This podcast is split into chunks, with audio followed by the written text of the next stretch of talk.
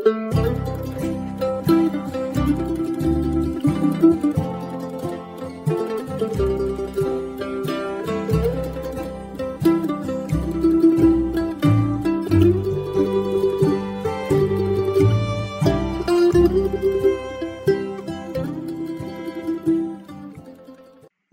to the audio ministry of Grove Park Baptist Church in Burlington, North Carolina. We pray you will be blessed by today's message.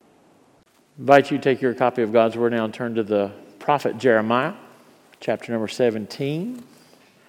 As you turn there, two things. Number one, it appears that Joe Burrow may be successful tonight from the looks of things.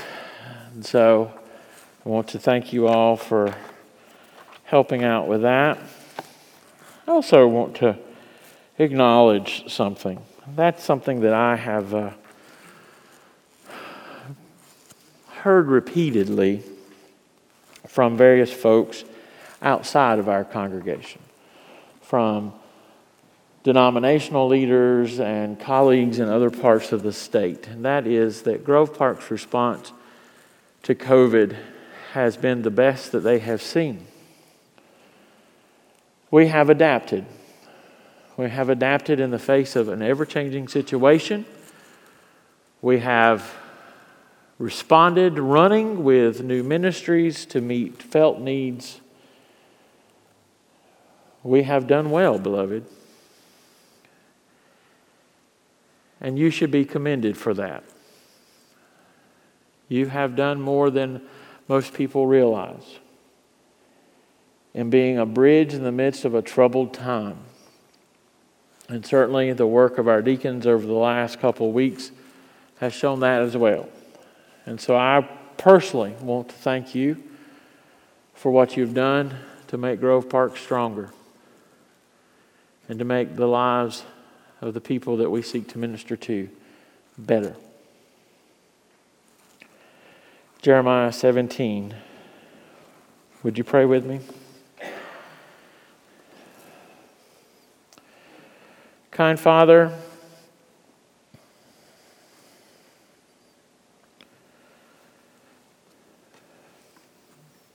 speak to us.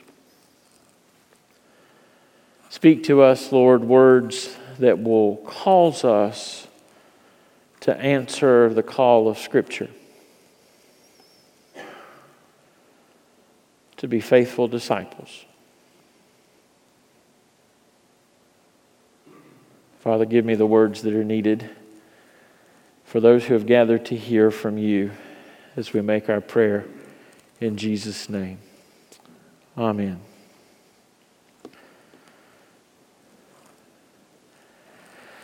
Have you ever walked into a room and just stopped traffic in that room cold? Like you heard the record player scratch because they move the needle that fast. I, I, know of two times specifically that that has happened to us. Once was when we lived in Enfield. If my memory serves me right, we had been to a funeral and we were coming back through Rich Square, which is a thriving metropolis if you've never been there. And we had stopped because I had told a lie. I'd served that time on a board at Chowan University and I told Liza, I said, when I come back through Rich Square on the way back to Enfield, I always stop at lunch at this place called Claudine's. It's great. We need to stop. So out we get of the car. We're going into Claudine's. I have my typical bow tie on. We're, you know, dressed for success. And we walk into Claudine's in Rich Square, North Carolina. We walked in the door all conversation stopped. Every head in the place turned to us. And for the remainder of our time there, we were stared at. We were, comp- all that went through their mind was, they don't belong here. I had it happen again a few years later, about 10 years ago, actually, now. We were in Chapel Hill for a concert with our best friends, Jim and Renee Bridges, and we decided to go back to one of my old haunts in Chapel Hill called Bandidos, which is a Mexican restaurant that is across the alley from the Rat, if you all know where the Rat is in Chapel Hill. And it was about six o'clock on a Saturday night, and we go in to Bandidos. And when they went to seat us in the main dining room there, once more, everything stopped. Because we realized why after a few minutes of looking around. We were, at the age of 35, the oldest people there. It was frightening.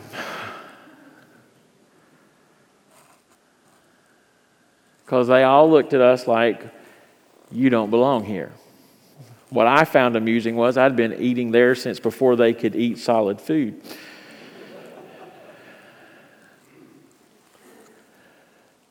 You know, beloved, as I think about our society, I think that our society today needs a bunch of folks, a bunch of disciples that are room stoppers who walk in and, and people say, I'm not sure they belong here. They look out of place. We need disciples that don't fit into neat molds, that live lives that are truly counter to the prevailing societal currents.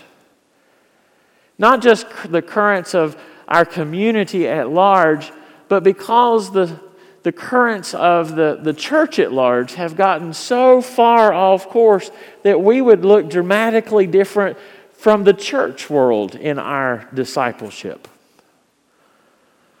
Thankfully, as we think about what does this look like, we can look to the words of the prophet Jeremiah, a, a countercultural prophet, if there ever was one, to provide for us the picture of the disciple that the world needs today. Look with me at verses 5 through 7. Thus says the Lord Cursed is the man who trusts in man and makes flesh his strength, whose heart turns away from the Lord. He is like a shrub in the desert and shall not see any good come. He shall dwell in the parched places of the wilderness, in an uninhabited salt land. Blessed is the man who trusts in the Lord, whose trust is the Lord.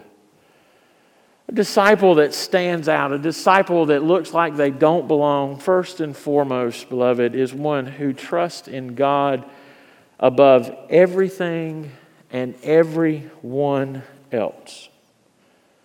When Jeremiah is speaking here the words of the Lord, he is speaking to a society that is, that is in Judah that is at a time where they are putting their trust in everything but in God. They are putting their trust particularly in military prowess, in their, in their military fortifications, and in their military alliances. If you were to skip over to Micah chapter number one, you would find this very vividly portrayed by the prophet Micah. And Micah and Jeremiah both say this is not the way to go.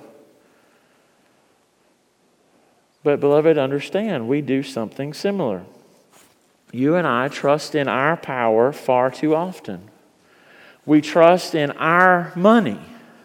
We trust in our intellect. We trust in our personality. We trust in everything and the power of those things above and beyond trusting in the omniscient and omnipotent God of the universe.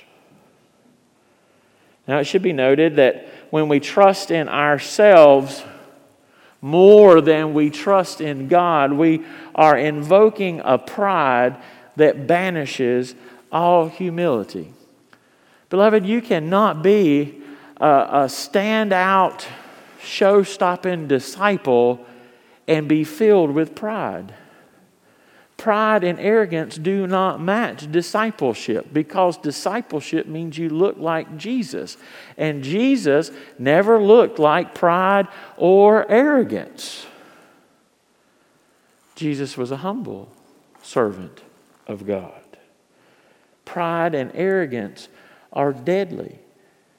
It's important to remember that three times in Scripture it tells us that pride is something that is opposed by God. God is in fervent opposition to pride, but He gives grace, He gives unmerited favor to the humble. I should also point out that when you say that what you have, your abilities, your uh, assets, are more important than God, you are denying God. It's like you say, I don't need Him. And if you say you don't need Him, it's like He doesn't even exist. And where there is no recognition of God, beloved, we ourselves are made big and He is made small. And He, as we saw last week, is certainly not small. And we certainly are not big. Beloved, the church functions best when it trusts in God. When it trusts in God and says that we come before Him powerless and we come into our world powerless and we do not seek to exercise power in our world, we just put our trust in Him. The lessons of history again and again and again and again show that anytime the church seeks to operate in temporal power, in other words, in power in the society where it is causing the society to, to have to bow down to it, it loses course. It loses course and it loses its spiritual power. The Reformation occurs in part because the church had lost its ability to be powerless. The reason why the state churches of Europe and other parts of the world are so out of power is because they have sought to exercise temporal power. Verse number six tells us that when we seek to see, find any power other than in our trust in God, we will become nothing more than a dry shrub in the desert, and no good will come our way. A dry shrub. Does that not remind you of the witness that we have of the church in our society today? It's not wielding any great life. It's not wielding any great strength. It is just there. It's existing, but it's not providing any shade. It's just like a, tum- a tumbling tumbleweed through the desert of life. Beloved, we should not seek that. We should not seek that. We should seek a, a vibrant, vital life of faith one that stands out in the midst of, of all the bleakness and dryness of life. And so we need to understand that uh, a disciple who is seeking this course is not one that is simply trusting in God for everything, but is also exhibiting a depth and rootedness of faith. Notice the beginning of verse number 8. He is like a tree planted by water that sends out its roots by the stream and does not fear when heat comes, for its leaves remain green. I should say, first off, that I really hate the phrase, let's go deep when we discuss God.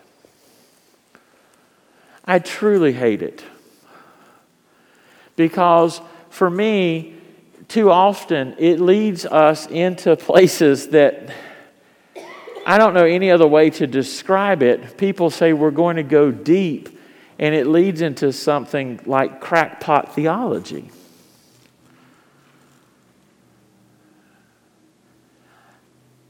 You know, for one, one of the things that was big when I was growing up was the Bible code. And people uh, thought that there was this code that they could figure out by computers implanted in the scriptures. And they would point to all that you needed to get these computers to work to tell you what the top secret code was that God had put in there somewhere or another. And They would describe it all the time as we're going to go deeper. They went somewhere, but I don't know where it was.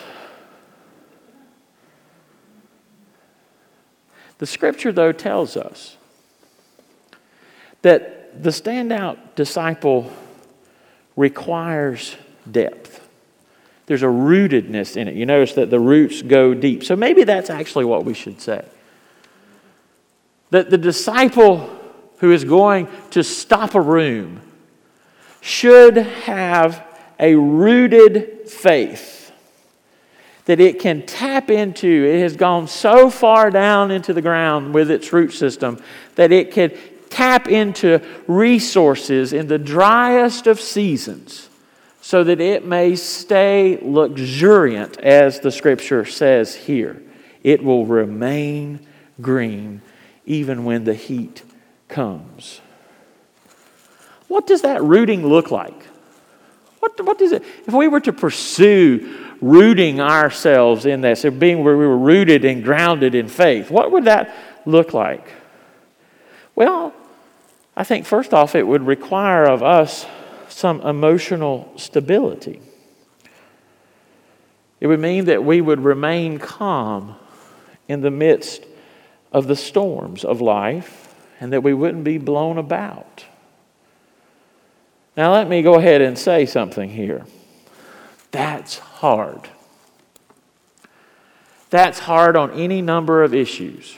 That's hard because sometimes the storms are just blowing. I mean, like, like not even a gale force. We're talking like hurricane force blows. And, and, and it's not just coming from one direction, it's coming from seemingly every possible direction. And we're getting pushed here and there and everywhere. Sometimes it's hard because there are serious mental health issues that some of us face. I've been very open with you all about the fact that, that, that I deal with depression on a regular basis. And so being emotionally stable sometimes is very difficult because all I want to be is Eeyore. You know Eeyore? Woe is me. But, beloved, none of these should prevent us from being rooted.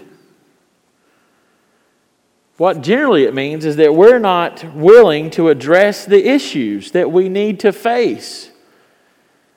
We are more willing to be unstable than we are to deal with the things that we are facing, deal with the things that are going to blow us about, deal with the things that would prevent us from being rooted, because to do that, we'd have to dig out some bad things that we don't necessarily want to do, and we really then don't think that God can take care of it, but God can take care of it. And God can allow us to build a root system in faith that goes extremely, extremely deep. So that when the winds howl and when the dry seasons come, we can still be standing tall and standing out. Should note also that this rooting doesn't simply stop with emotional stability. This rooting requires some intellectual rigor.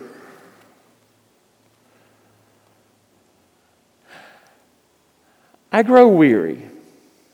I grow weary of talking to people who say, I would share my faith more, but I just don't think I have the answers that folks might. Uh, I might not be able to provide the answers to questions that folks have. Okay, you have just told me that you are ignorant on a subject. What are you doing to fix that? Are you going intellectual and seeking to find answers so that you'll be prepared, or are you just simply saying, I'd rather stay in the dark? Beloved, to live as a faithful disciple that stands out in our world today requires an intellectual rigor that we should seek because it allows us to have answers, not shallow answers, not Sunday school answers, but answers that, that speak to the depths of people's needs and the depths of people's hurts and the depths of people's pains and the depths of people's questions and are able to present to them a vibrant reason for the hope that we profess. But it starts with us saying, I'm not just going to stay here. Just not going to stay here.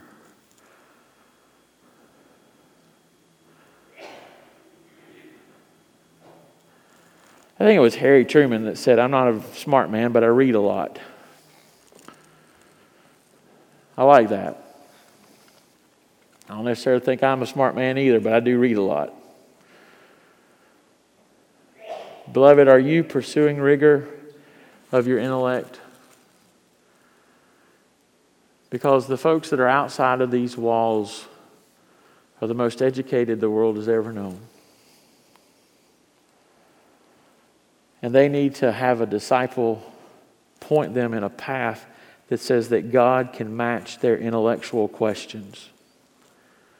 And that shows a faith that is not just an inch thick, but has a root system unlike anything you could imagine. That ties back in the history of the church with the present needs of the world. And says, We have always had an answer. We still have an answer. But understand, being rooted is necessary because it points us to one other thing.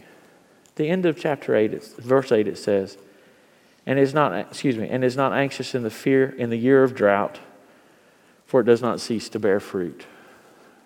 You see that emotional stability there is necessary, but it, it also points to that other thing that when we are rooted, we are able to bear fruit, and a standout disciple will bear fruit. What does that mean exactly? Well, ultimately, it means that we will reproduce. That's what fruit does. Fruit is the means by which we. Uh, the nature reproduces. Inside of the fruit of the apple is an apple seed, and if you go plant that seed, what's going to happen? You're going to get an apple tree, and that apple tree will grow more fruit. Ultimately, beloved, being a standout disciple means that you are fruitful, that you are bearing fruit, which means that you are making more disciples.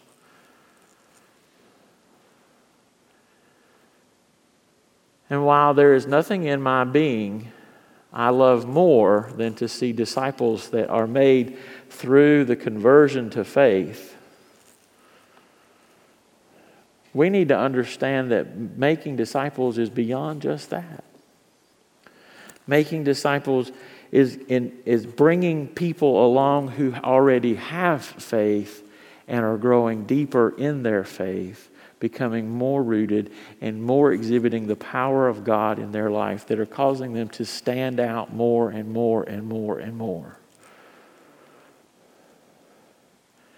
So, some of us are very gifted in reproducing faith by going out and winning the world to Jesus. Others of us are uh, standing out in our faith because we are able to take those that have been reached and give them the, the knowledge and the, the assets that they need to become great in faith. It's not an either or, it's both and. I'm going to go back to apples for a minute. I love to eat apples. They're not my favorite fruit, but I do like to eat them. Last week, Eliza had some apples, and she made, she cut them, and she brought some to me during the ball game. That was great. But you know what else she did? What I didn't know? She made apple turnovers with others. Now, the Lord's sugar is good, but the Lord's sugar added with some cinnamon and spice is better.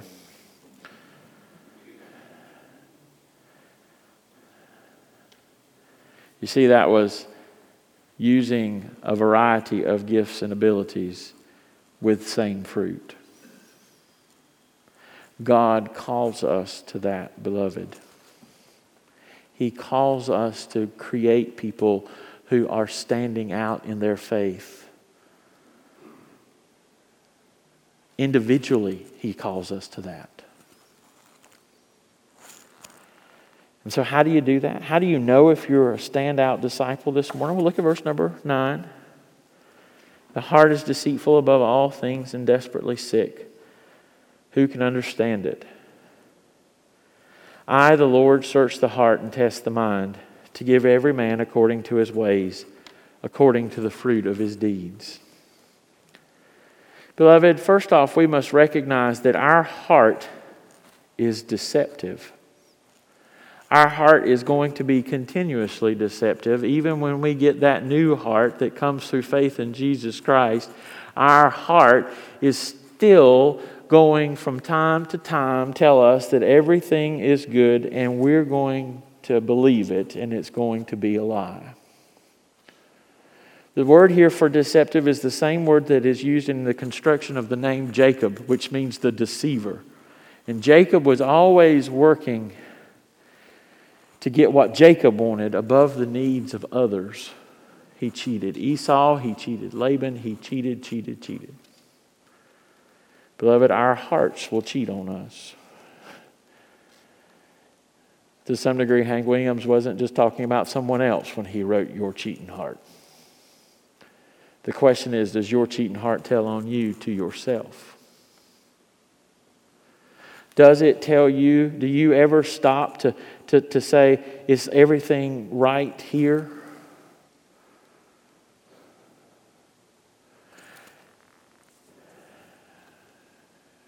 Well, how do I know? You search, beloved. You search continuously. Did you notice here? God says, I, the Lord, search the heart and test the mind. It's not just a one and done thing. God is continuously searching our heart and testing our minds to know what our, our personality and our thoughts and all are they always trending toward Him and He's always rewarding that, it says.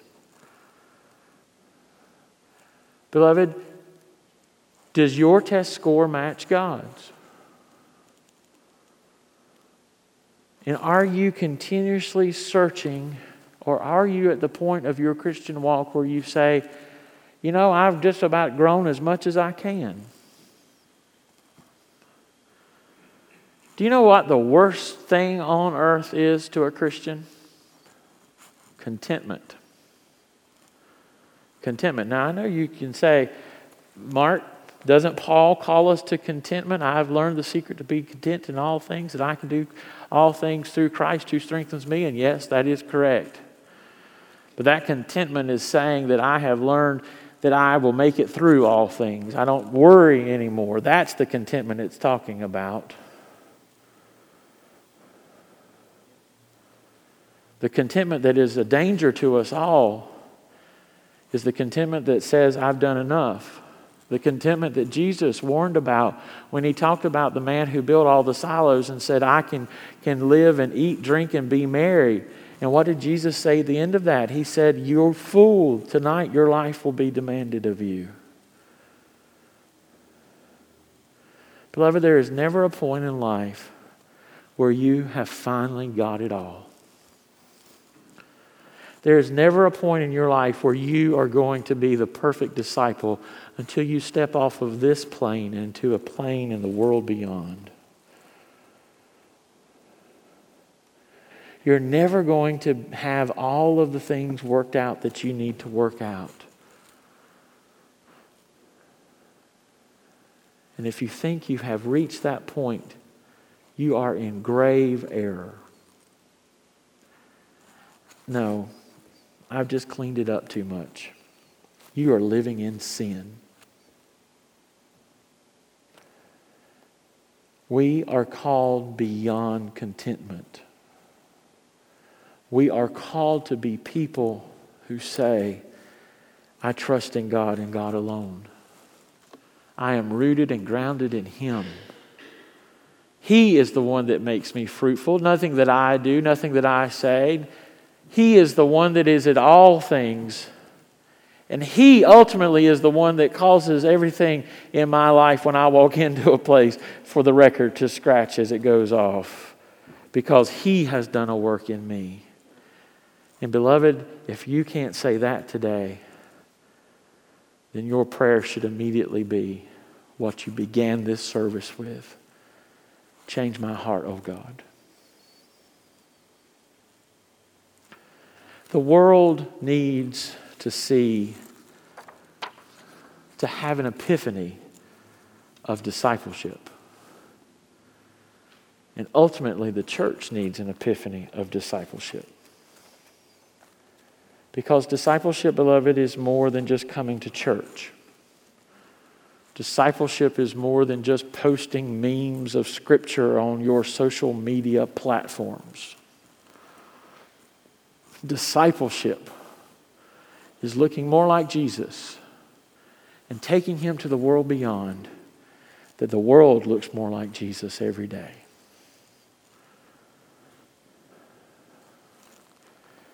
So when you leave this place today, will you cause someone's record to stop? Let's pray. Lord, I conclude this sermon as I began it with a prayer to speak. Lord, I pray that you would make us disquieted in our contentment.